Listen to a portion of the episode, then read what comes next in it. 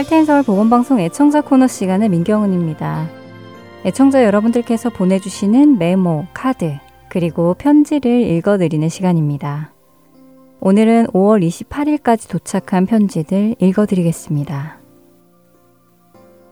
먼저 일리노이주 시카고에서 크리스티나 리 애청자님께서 보내주신 편지입니다. 안녕하세요. 복음사역을 위해 애쓰시는 여러분들께 감사드립니다. 이 어려운 시기에도 말씀을 접할 수 있고 은혜 받게 하시니 더욱 감사합니다.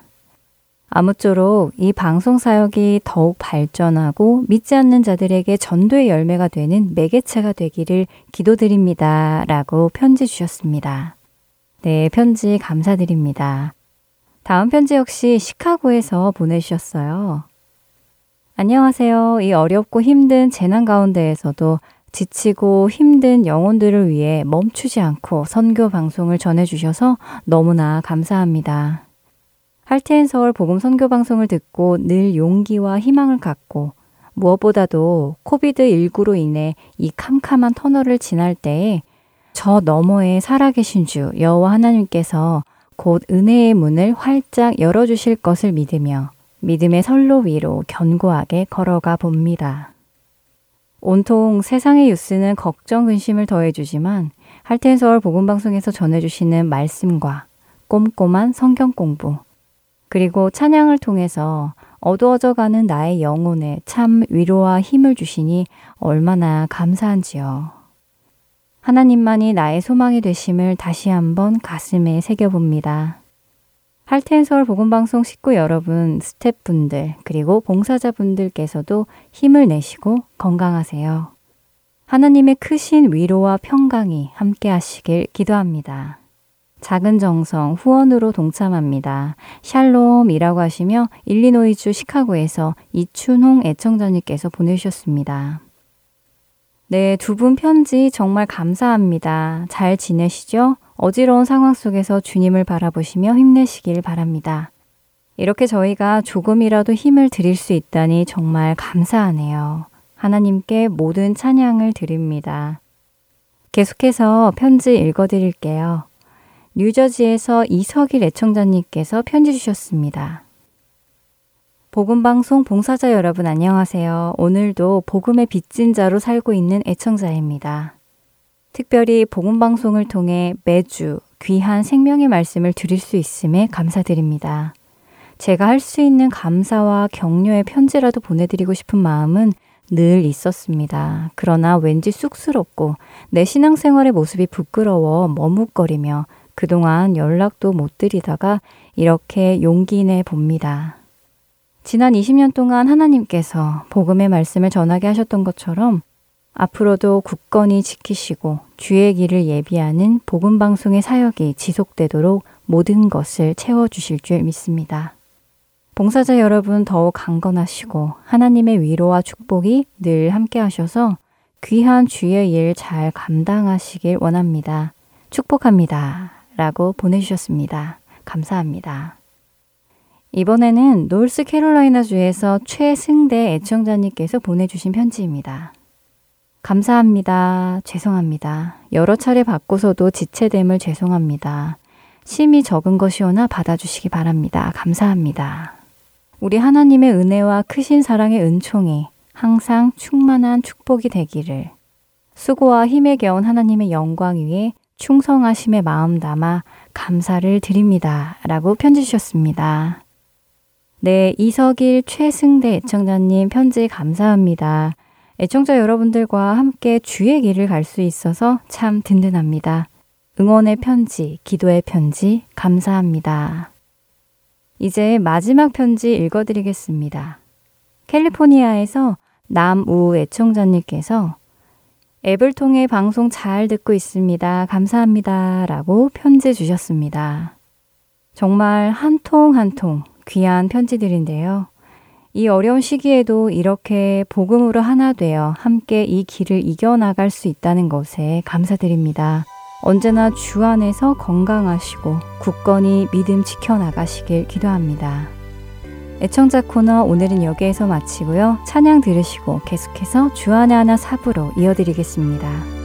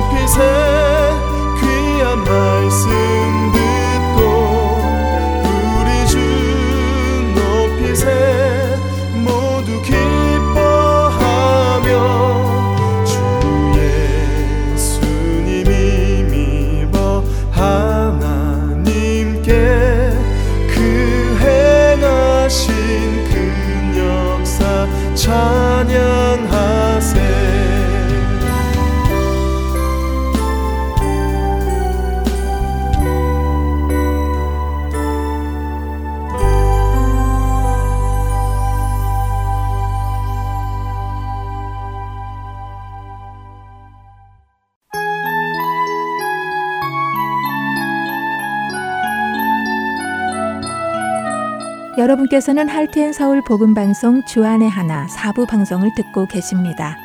주안의 하나 사부에서는 지난 방송들 중에서 신앙에 도움이 될 만한 프로그램을 모아서 다시 방송해 드리고 있습니다.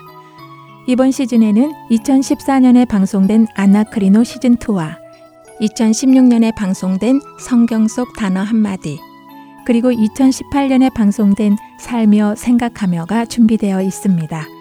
아나크리노 시즌2로 이어집니다.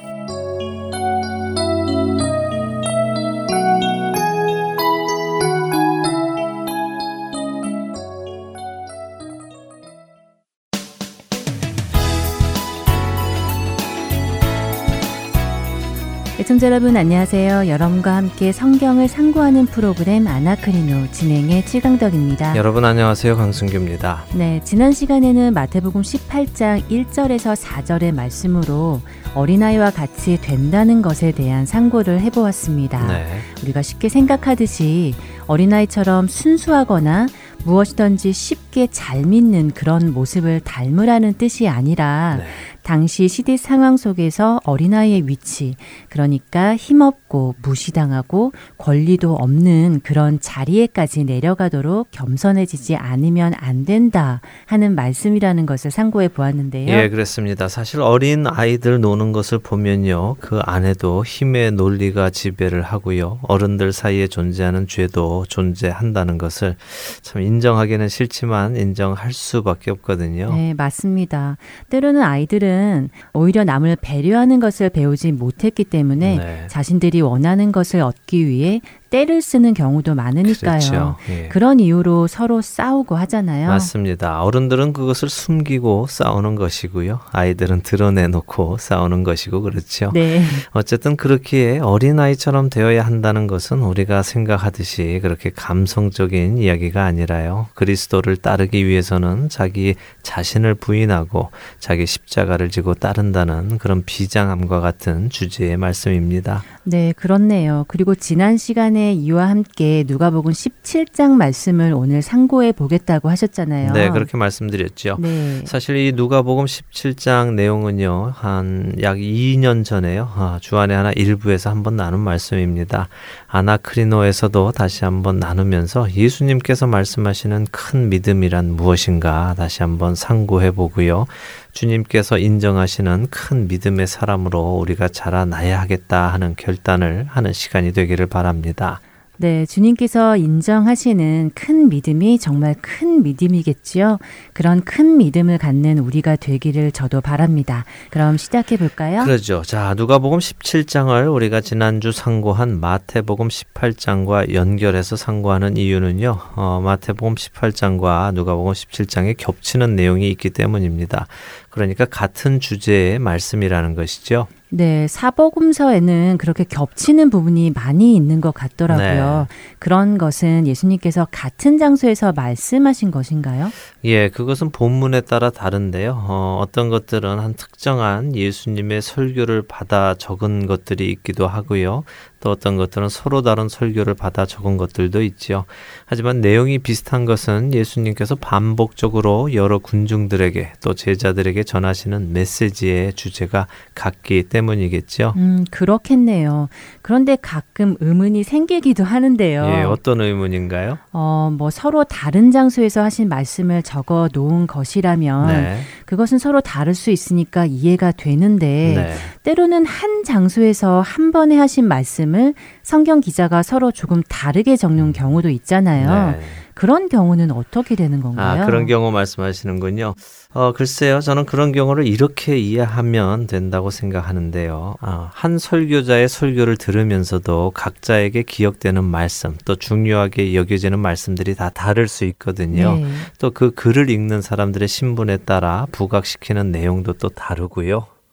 어, 그래서 이런 것은 성경이 서로 상충하는 것이 아니라 강조점이 다르다는 차원에서 이해하면 될 것 같습니다. 아, 하긴 이 성경을 다 모아놓으니까 이렇게 비교가 되어서 그렇지 당시에 그 말씀을 읽는 사람들에게는 별로 문제가 되지 않았겠네요. 그렇죠. 그리고 지금 잠깐 성경을 읽는 그 대상들의 신분에 따라 부각시키는 내용도 다르다고 말씀을 드렸잖아요. 네. 사실 이것은 우리가 성경을 읽어가는데 굉장히 중요한 포인트로 작용을 합니다. 어, 중요한 포인트로 작용을 한다고요. 예, 그러니까 우리가 지금 이 복음서가 누구를 향해 쓰여져 있는지 또 이 서신서가 누구를 향해 쓰여져 있는지 이런 기본 지식들을 가지고 내가 그 글을 받는 사람의 입장이 되어서 성경을 읽게 되면요. 훨씬 더 깊이 이해할 수 있고요. 오해할 부분도 적어집니다. 어, 성경을 상고하는 또 한 가지의 방법이겠네요. 그렇죠. 이방인 교인들에게 쓰는 편지이냐 혹은 유대인 교인들에게 쓰는 편지이냐에 따라서 쓴 사람도 다르게 썼을 것이고요. 또 읽는 사람도 다르게 받아들일 테니까요. 음, 그렇겠네요. 점점 성경을 상고하는데 준비해야 하는 것이 늘어간다는 느낌이 드는데요. 예, 성경의 말씀을 잘 이해하기 위해서는 분명히 투자해야 할 것들이 있습니다. 네. 자, 어쨌든 이 이야기는 여기서 접고요. 본문으로 돌아가죠. 있지요. 네. 마태복음 18장과 누가복음 17장은 서로 겹치는 말씀이 있다고 말씀드렸습니다. 자, 마태복음 18장을 펴 볼까요? 여러분들도 펴시고요. 마태복음 18장 6절을 보시면 누구든지 나를 믿는 이 작은 자 중 하나를 실족하게 하면 차라리 연자 맷돌이 그 목에 달려서 깊은 바다에 빠뜨려지는 것이 나으니라 라고 하시지요. 네. 그리고 7절에는 실족하게 하는 일이 없을 수는 없지만 실족하게 하는 사람에게 화가 있다는 말씀을 하십니다. 이제 누가복음 17장으로 가보죠. 1절과 2절을 한번 읽어 주세요. 네.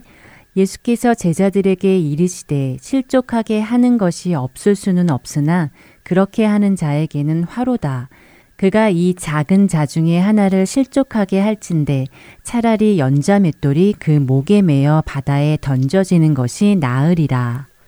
어, 정말 같은 말씀이네요. 네. 순서는 앞뒤가 바뀌었지만요. 예, 설마 이런 것을 가지고 순서가 바뀌어서 성경이 서로 틀리다. 뭐 이런 말씀 하시는 분은 없을 것으로 믿고요. 계속 네. 진행합니다. 어, 마태복음 18장이나 지금 보는 누가복음 17장이나 모두 소자에 관한 이야기이고요. 또 이 소자를 실족하게 해서는 안 된다 하는 말씀을 하고 계십니다. 그리고 용서에 관한 말씀을 3절과 4절에 하시는데요. 읽어 주시죠. 너희는 스스로 조심하라. 만일 내 형제가 죄를 범하거든 경고하고 회개하거든 용서하라. 만일 하루에 일곱 번이라도 내게 죄를 짓고 일곱 번 내게 돌아와 내가 회개하노라 하거든 너는 용서하라 하시더라. 네. 어, 이 말씀도 다른 복음서에서 읽었던 것과 같네요. 그렇죠. 베드로가 물었을 때 예수님이 비슷하게 대답하신 것 같은 기억이 있는데요. 예, 맞습니다. 마태복음 18장에 그 말씀이 있죠. 아, 그러니까 계속해서 같은 주제이군요. 네. 마태복음 18장과 누가복음 17장이요. 그렇죠. 자, 누가복음 17장 우리 상고합니다. 네. 예수님께서 이렇게 작은 자를 실족시켜서는 안 된다. 그런 사람에게는 화가 있을 것이다 하는 경고를 하시 지요. 그리고 또한 네 형제가 네게 죄를 짓고 용서를 구하면 용서하라라는 말씀을 하십니다. 이 말씀이 소자, 즉 작은 자와 연결되어 이어지는 것도 우리가 한번 상고해 볼 만하죠. 누군가 내게 죄를 지었다고 생각해 보지요. 기분이 나쁘겠죠? 네, 좋지는 않겠죠. 예, 그런데 그 죄를 지은 사람이요. 나보다 강한 사람이거나 권력이 있는 사람이거나 한다면 그런 사람에게 죄값을 묻기란 쉽지는 않을 것입니다. 네, 그럴 것 같아요. 예, 하지만 반면에 내게 죄를 지은 사람이 아주 보잘것없는 위치에 있는 사람이라면 어떨까요? 어, 부끄럽지만 사실 인정을 해야겠지요. 아무래도 우리 인간이 간사해서 그런지 상대의 위치나 능력에 따라 다르게 대우한다는 것을 인정하지 않을 수가 없네요. 예, 그렇습니다. 그렇게 작은 자가 내게 와서 죄를 짓고요. 그것도 한 번이 아니라 하루에 일곱 번이라도 짓고 또 내게 돌아와서 회개하면 용서하라 하시는 예수님의 말씀을 듣는다면요. 우리 모두는 와, 이건 너무 어렵다. 어떻게 그게 될까라고 생각할 것입니다. 네, 저도 제일 먼저 드는 생각이 과연 어떻게 한두 번도 아니고 일곱 번씩이나 같은 죄를 용서할 수 있을까 하는 생각입니다. 네. 사실 성경에서 일곱이라는 숫자는 완전수라고 알고 있는데요. 음, 네. 이 말씀은 딱 일곱 번 용서하고 여덟 번째는 용서하지 말라는 말씀이 아니라 네. 항상 용서하라는 말씀이잖아요. 그렇죠. 그런 말씀이죠. 그러니까 정말 예수님의 말씀처럼 살기에는 너무 힘듭니다 하는 생각이 들겠어요. 맞습니다. 바로 그런 이유로요. 그 다음에 제자들도 예수님께 이렇게 말하는 것입니다. 5절을 한번 읽어보시죠. 사도들이 주께 여짜오되 우리에게 믿음을 더하소서 하니 네. 어 그렇네요. 그렇게 작은 자들을 실족하게 하지 않을 수 있도록 또 그런 사람들이 내게 죄를 지어도 계속 용서해 줄 수 있는 그런 믿음을 우리에게 주십시오. 그런 의미네요. 예, 바로 그런 의미입니다.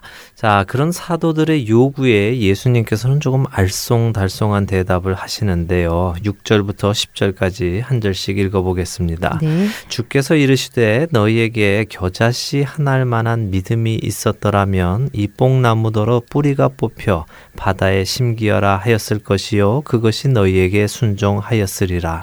너희 중 누구에게 밭을 갈거나 양을 치거나 하는 종이 있어 밭에서 돌아오면 그더러 곧 와 앉아서 먹으라 말할 자가 있느냐 도리어 그더러 내 먹을 것을 준비하고 띠를 띠고 내가 먹고 마시는 동안에 수종 들고 너는 그 후에 먹고 마시라 하지 않겠느냐 명한대로 하였다고 종에게 감사하겠느냐. 이와 같이 너희도 명령 받은 것을 다 행한 후에 이르기를 우리는 무익한 종이라 우리가 하여야 할 일을 한 것뿐이라 할지니라. 아멘. 아멘.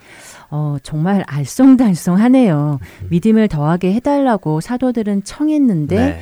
어떻게 해야 믿음이 더해지는지 혹은 더해 주시겠다든지 뭐 그런 말씀은 하지 않으시고 네. 겨자씨만한 믿음과 갑자기 종들의 이야기를 하시네요. 예, 알쏭달쏭하지요. 네. 예, 거기에다가 6절 말씀을 그냥 들으면요. 마치 책망까지 하시는 것처럼 들립니다. 네.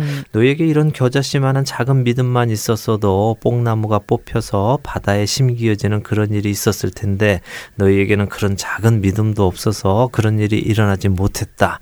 마치 이렇게 말씀하시는 것처럼 들립니다. 네, 그렇게 들려요. 예, 그런데 사실 이 번역이 이렇게 되어서 우리를 혼란스럽게 하는 것인데요. 이 같은 구절을요, 다른 번역본 성경을 보시면 훨씬 이해하기가 쉽습니다. 제가 읽어드리겠습니다. 먼저 공동 번역입니다.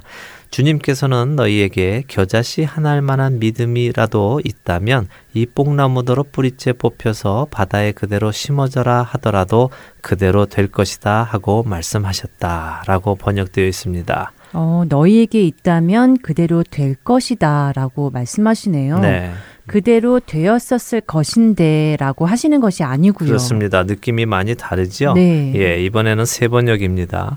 주님께서 말씀하셨다. 너희에게 겨자씨 하나할 만한 믿음이라도 있으면 이 뽕나무더러 뽑혀서 바다에 심기어라 하면 그대로 될 것이다. 음, 이 말씀도 거의 비슷한 번역이네요. 네, 그렇습니다. 자, 마지막 하나 더 읽어 드릴게요. 네. 현대인의 성경입니다. 주님께서 이렇게 말씀하셨다. 너희에게 겨자씨 하나할 만한 믿음이라도 있으면 이 뽕나무더러 뿌리째 뽑혀 바다에 심겨져라 해도 그대로 될 것이다. 음, 이건 역시 비슷한 의미네요. 네. 너희에게 있으면 그대로 될 것이다 라고 하시네요. 그렇습니다. 그래서 이 말씀은 사실 너희에게 믿음이 있었으면 그랬을 텐데 아깝다 뭐 이런 식이 아니라요. 지금 믿음을 더 해 달라는 다시 말해 자신들의 믿음이 크게 되게 해 달라는 사도들을 향해서 예수님께서 큰 믿음이란 무엇인가를 설명하시는 것입니다. 그래서 큰 믿음에 대해 설명하시기 이전에 작은 믿음부터 시작을 하시는 것인데요. 그것이 무엇이냐 하면 겨자씨만큼 작은 믿음만 있어도 뽕나무가 바다에 던져지는 것에 순종하는 다시 말하면 일어날 수 없는 기적 이런 것들이 일어날 수 있다는 말씀이죠. 아, 그런 초자연적 현상이 작은 믿음만 있어도 일어날 수 있다는 말씀이라고요? 네, 그런 말씀이죠. 아. 우리는 보통 기적을 행하고 이적을 행하고 사람들의 눈에 드러나는 놀라운 일들이 큰 믿음에서 나오는 것이라고 생각합니다. 음, 그렇죠. 하지만 예수님께서는 그런 것은 정말 작은 겨자씨만한 믿음만 있어도 가능하다는 말씀을 하시는 것이죠. 왜 그럴까요? 글쎄요. 그런 이적과 기적을 행하려면 믿음이 커야 될 것 같은데 음. 왜 예수님은 작은 믿음만 있어도 된다고 하실까요? 그렇습니다. 우리가 바로 그 점을 상고해 보아야 합니다. 기적과 이적을 일으키는 주체는 누구일까요? 사도들이 그 기적을 일으키는 것일까요? 음, 그건 아니죠. 하나님께서 주체가 되셔서 일으키시는 것이잖아요. 바로 그거죠. 기적을 일으키는 것은 사람의 능력이 아니라 하나님의 능력입니다. 그렇기에 하나님을 향한 작은 믿음만 있어도 하나님께서는 그 믿음을 보시고 놀라운 기적과 이적을 얼마든지 보여주실 수 있다는 말씀입니다. 아, 그런 말씀이군요. 이제 이해가 가네요. 예, 어렵지 않죠? 네. 예, 자, 이렇게 작은 믿음에 대해서 예수님은 먼저 설명을 해 주십니다.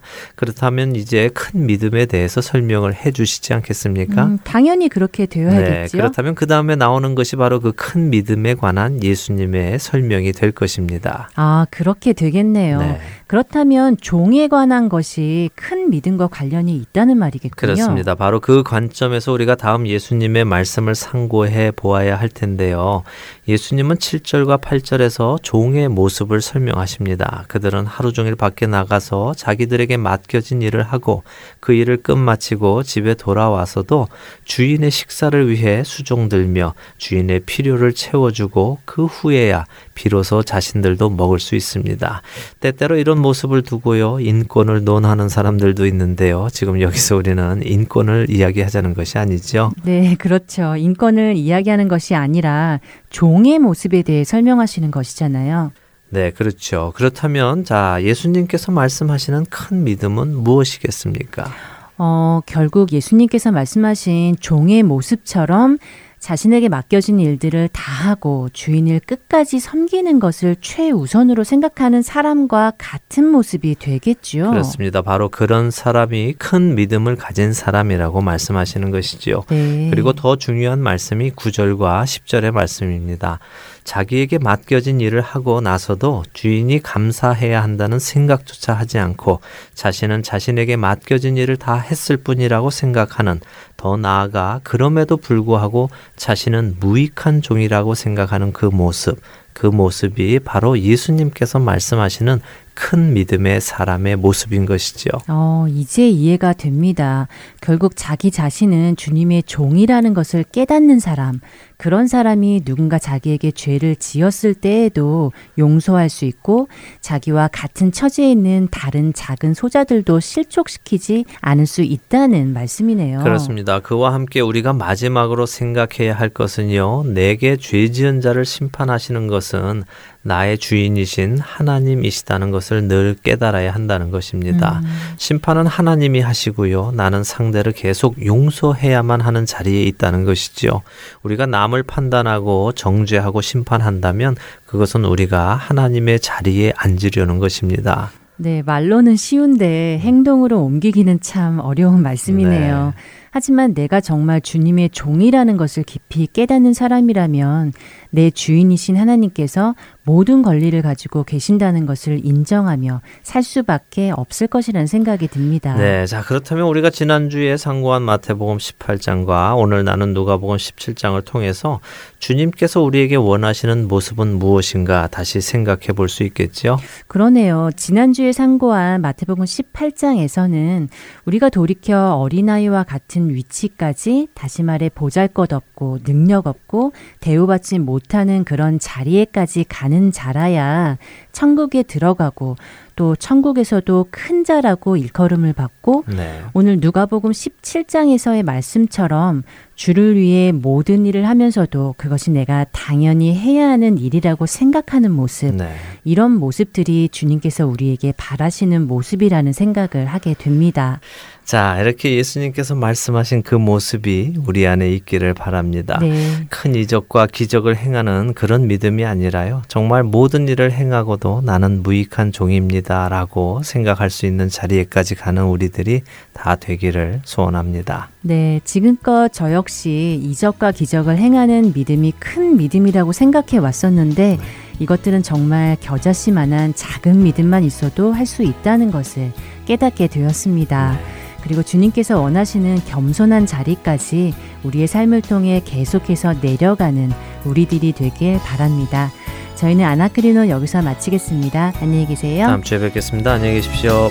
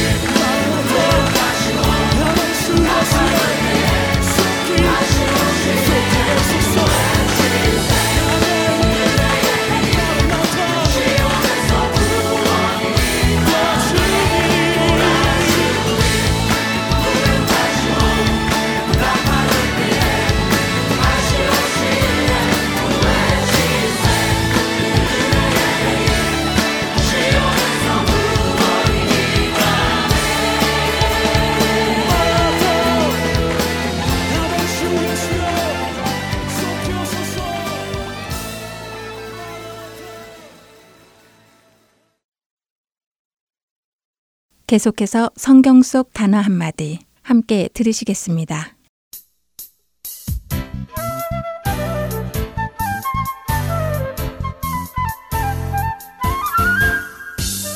애청자 여러분 안녕하세요. 성경 속 단어 한마디 진행의 이다솜입니다. 또 기도할 때 이방인과 같이 중언부언하지 말라. 그들은 말을 많이 하여야 들으실 줄 생각하느니라. 마태복음 6장 7절의 말씀입니다. 예수님께서 하신 이 중언부언하지 말라는 의미를 알고 계시나요? 아시는 분들도 많이 계시겠지만 한자를 배우지 않은 세대들에게는 이런 단어가 참 어렵습니다. 단순히 어감으로만 그 뜻을 추측해야 할 때가 참 많은데요. 그렇게 추측하다 보면 잘못 추측하는 경우도 참 많지요. 그래서 성경 속 단어 한마디, 오늘은 중언부언에 대해서 알아보겠습니다. 중언부언은 무거울 중, 말씀 언, 다시 부, 말씀 언이라는 한문 네자로 구성이 되어 있습니다. 이 뜻은 한 말을 자꾸 되풀이한다 라는 의미를 가지고 있는데요. 영어 성경 역시 이 중언 부언을 repetition이라고 번역하여 말을 되풀이하는 것을 의미하고 있습니다. 그런데 이 중언 부언이라는 말을 단순하게 같은 말을 되풀이하여 한다 라고만 풀이하기에는 조금 부족합니다. 왜냐하면 예수님께서 중언부언하지 말라라고 하신 뜻이 단순하게 같은 말을 되풀이하지 말라라고 하신 것이라면 예수님도 중언부언 기도하신 적이 있기 때문이지요. 깜짝 놀라셨지요? 예수님께서 중언부언의 기도를 하셨다고 말씀드리니까요. 하지만 우리가 잘 알듯이 예수님께서는 잡히시던 날 저녁 겟세만의 동산에 나가셔서 하나님 아버지께 이 잔을 내게서 옮기워 주시라고 세 번이나 같은 말씀으로 기도를 하셨다고 복음서들이 기록하고 있습니다. 또한 사도 바울도 자신에게 있는 육신의 가시를 제거해 주시라고 하나님께 세 번씩이나 간구했습니다. 하지만 성경은 예수님이나 사도 바울이나 중언부언 기도했다고 말씀하시지 않으십니다. 그러니까 중언부언이란 단순히 기도를 되풀이하는 것, repeat해서 하는 것을 의미하지는 않는다는 말씀이지요. 하지만 안타깝게도 성경학자들은 이 중언부언이라고 번역된 단어의 헬라어 원어인 바톨로게오라는 단어가 성경 전체에서 이곳 마태복음 6장 7절에 단 한 번 쓰인 단어이기에 그 유래를 알기 어렵다고 합니다. 그래서 대부분의 학자들은 이 중언부언의 의미를 어떤 주문이나 말을 무의미하게 반복적으로 읊어대는 것이라고 해석합니다. 그러니까 같은 기도 제목을 반복하는 것을 의미하는 것이 아니라 아무 의미 없이 아무 생각 없이 같은 말을 반복하는, 즉, 주문을 외우는 것처럼 하는 것을 뜻하는 것이지요. 중언부언을 정리하자면 계속 반복적으로 말은 하는데 그 뜻이 무엇인지를 신경 쓰지 않고 되뇌이는 것이라고 이해하시면 되겠습니다. 당시 헬라 사람들은 이렇게 무슨 뜻인지는 생각하지 않으며 자신들의 기도문을 기계적으로 계속 중얼중얼 되뇌이는 것을 신들이 기뻐한다고 생각하여 그렇게 기도를 몇 시간씩 드리기도 했다는데요. 이렇게 이방인들이 주문을 외우듯이 아무 생각 없이 반복적으로 기계적으로 중얼중얼 기도하는 것을 예수님께서는 하지 말라고 하신 것이었지요. 그런데 우리가 기억해야 할 것이 있습니다. 예수님께서는 이렇게 이방인들처럼 중언부언하지 말라. 다시 말해 아무 생각 없이 기계적으로 기도하지 말라고 하신 후에 제자들에게 하늘에 계신 우리 아버지여 이름이 거룩히 여김을 받으시오며로 시작되는 주기도문을 가르쳐 주셨습니다. 그런데 만일 우리가 이 주기도문을 모임 때마다 아무 생각 없이 눈을 감고 외운다면 이건 역시 예수님께서 하지 말라고 하신 중언부언이 되는 것입니다. 그래서 기억해야 합니다. 예수님께서 가르쳐 주신 주기도문을 한 구절 한 구절 그 뜻을 생각하고 묵상하며 나의 고백으로 드려야 한다는 것을 말입니다. 중원부원의 기도가 아닌 참된 기도를 드리시는 여러분들 또 제가 되기를 바라며 성경 속 단어 한마디 여기에서 마치겠습니다. 저는 다음 주에 뵐게요. 여러분 안녕히 계세요.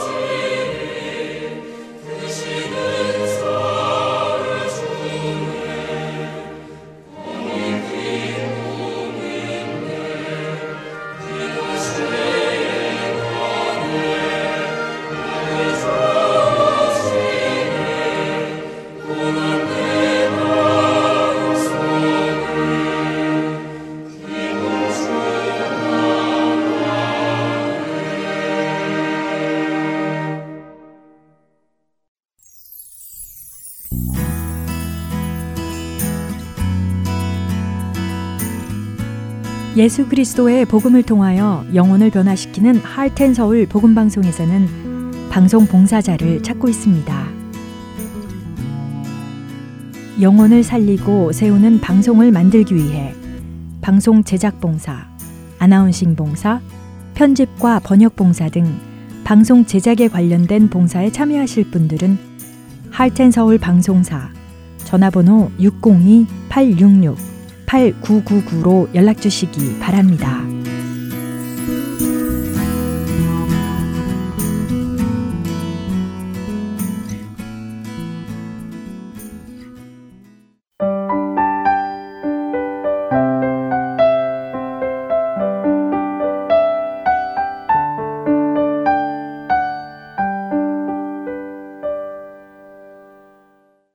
살며 생각하며로 이어집니다.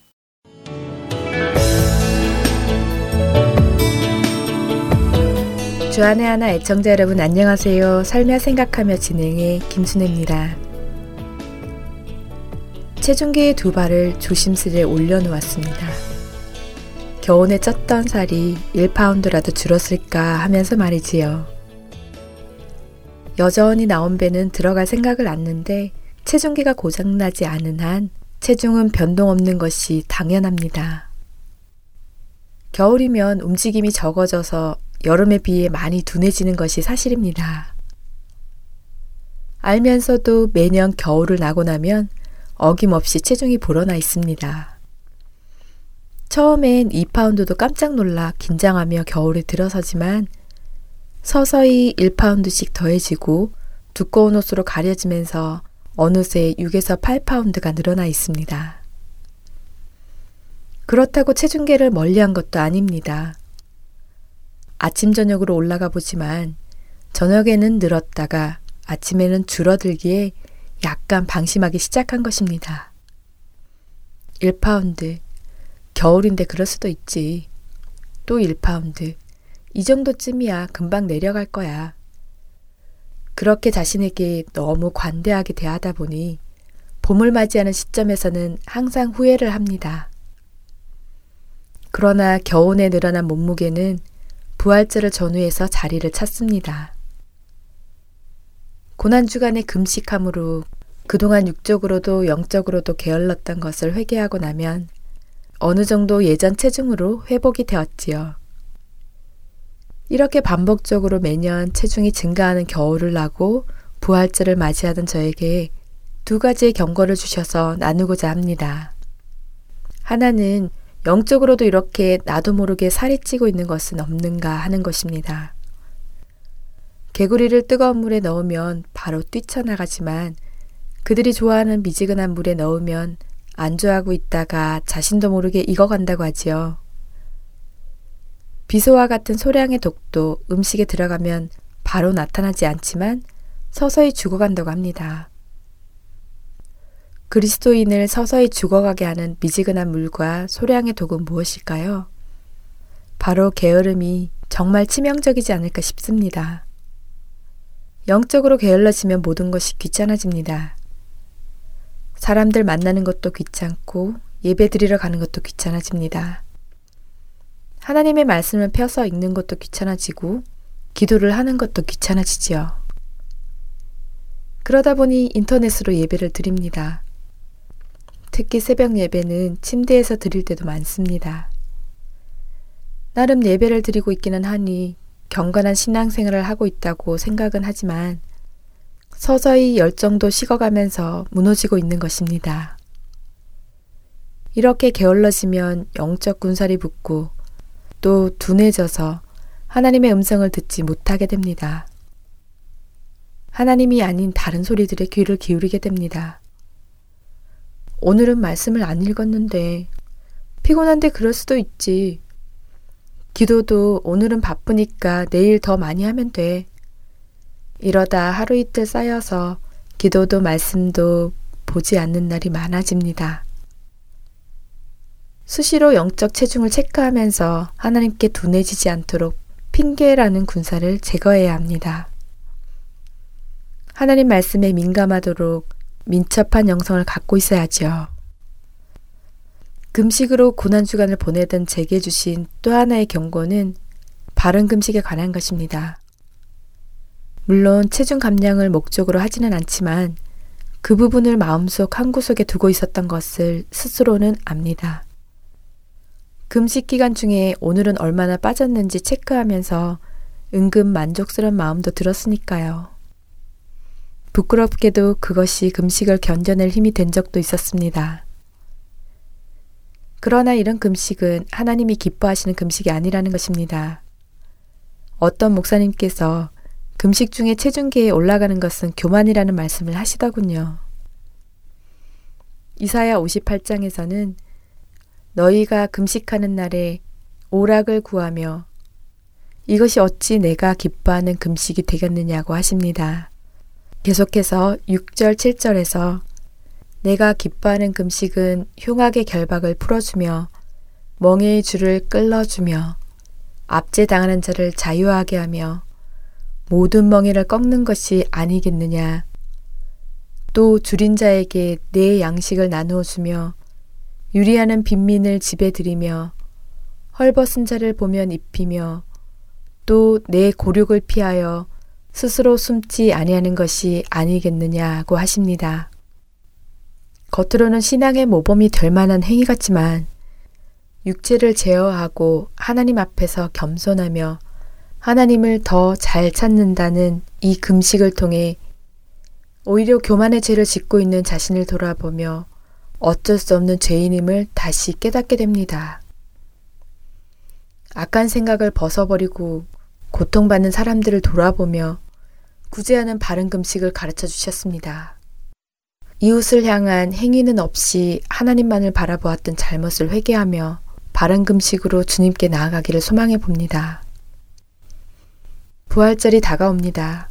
경건한 마음으로 지키고자 하는 사순절이나 고난주간과 같은 절기를 통해서도 사단은 성도들을 노리는 것 같습니다. 어느 특정 기간만 경건한 모양을 갖춘다든지 예수님의 고난에 동참한다며 자신을 괴롭게 한다든지 그 절기를 잘 지킨 자신을 칭찬하며 자기 의를 드러내는 죄를 짓도록 한다든지 하면서 끊임없이 성도들을 넘어뜨리려 합니다. 우리 그리스도인은 주님이 부르시는 그날까지 사단에게 틈을 주지 말고 하루하루를 예수님이 걸어가신 그 길을 따라 걸어야 할 것입니다. 본질은 우리 주 예수 그리스도이십니다. 내가 아니라 말이죠. 만일 그 어떤 것이라도 비록 그것이 신앙적으로 경건해 보이는 것이라 할지라도 그것이 우리의 시선을 그리스도로부터 나에게로 옮겨오게 한다면 우리는 그것을 미련 없이 버려야 할 것입니다. 그리고 다시 우리의 시선을 우리 앞에 가신 예수 그리스도께 고정해야 할 것입니다. 이러므로 우리에게 구름같이 둘러싼 허다한 증인들이 있으니 모든 무거운 것과 얽매이기 쉬운 죄를 벗어버리고 인내로서 우리 앞에 당한 경주를 하며 믿음의 주요 또 온전하게 하시는 이인 예수를 바라보자. 그는 그 앞에 있는 기쁨을 위하여 십자가를 참으사 부끄러움을 개의치 아니하시더니 하나님 보좌 우편에 앉으셨느니라. 히브리서 12장 1절과 2절의 말씀입니다. 이번 한 주도 하나님께 민감하기 위해 군사를 제거한 민첩한 영성을 유지하고 바른 금식의 마음으로 하나님께 더 가까이 나아가는 저와 애청자 여러분이 되시기를 기도합니다.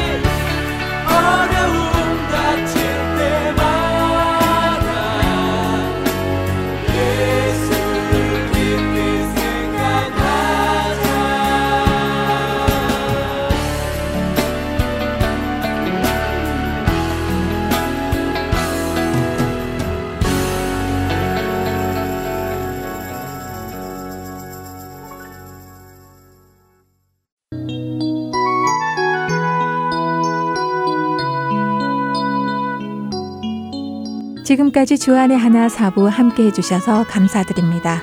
다른 지난 방송들을 더 듣고 싶으신 분들은 홈페이지 www.rtn서울.org에서 특별 방송을 클릭하셔서 들으실 수 있습니다.